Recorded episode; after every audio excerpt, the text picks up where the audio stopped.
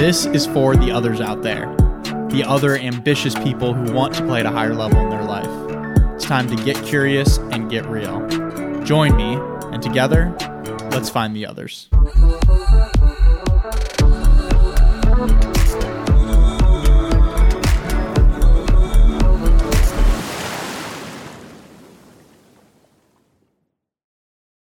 Hey, friends, welcome back to another episode of Find the Others podcast. Joshua Church, your host here. Happy December. Wow, happy Wednesday. This Wednesday, we are in, we are well into December now, and the remaining time on 2021 is wrapping up and shrinking very rapidly with the holidays coming up and New Year's right around the corner. So I wanted to just offer a quick little uh, insight here into prioritizing the end of the year and taking action in that prioritization of it. But uh, I was speaking with a client and we were talking about sprinting through the end of the year. And I really love this idea of a lot of people are starting to ease off. A lot of people are starting to take their foot off the gas and pump the brake a bit and slow down and coast into the end of the year and reset and reorient for 2022, which is fine. And you can do that if you choose. But the way that I choose to approach this time of year is is a sprint. I like to sprint through the end of the year and rest for New Year's and enjoy Christmas time and the holiday season at the end of the year and really finish strong. I firmly believe how you do one thing is how you do all things, and how we can finish a, a, meeting, a project, a day, a week, a month, a year, all is the same thing. So I want to invite everybody that's listening to this right now to really finish strong and whatever that means for you. Finishing strong might mean different for everybody. For me, finishing strong isn't going to be working 12 hours a day for the rest of the year. It's actually going to be taking some time off. So I am going to be this next week i'm going to be off the grid doing a seven day silent meditation retreat which i'm really looking forward to something that's been on my radar and my list for a while to do. So i'm excited to have the opportunity to do it and uh and that's going to be a definite shift.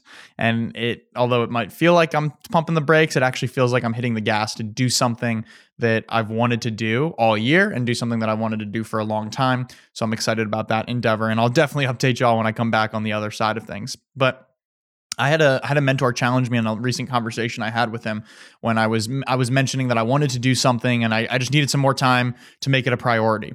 And uh, he shared the idea that if it was really a priority, you would find the time, you would make the time to do it. And it kind of stung for a sec to hear that, obviously, but then I thought about it and it's definitely right. And I wanted to relay that message to you all.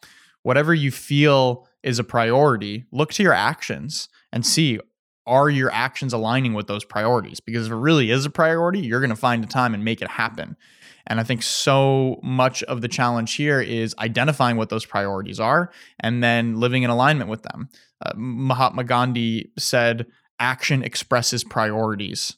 And I think that's a very b- brilliant quote because it's really true. When you look, we all have the same 24 hours in a day. And when you look at how we invest our time and what actions we take with that, it expresses the priority, how we're actually doing things. Yeah, we might want to, we have the idea that we want to write a book or we want to work on a side project or a business or learn a new skill. But we can look to our actions to see is that really a priority or are we prioritizing other things? So just kind of a, a bit of a sobering thought here as we uh, as we look to the end of the year, what your priorities are. And I always like to focus on the one thing. I'm I'm I'm someone who has my hands in a lot of different in a lot of different things, a lot of different projects. And I love that. It's a very dynamic, all my, my day is dynamic, focusing on lots of different projects, different people, different clients, different businesses.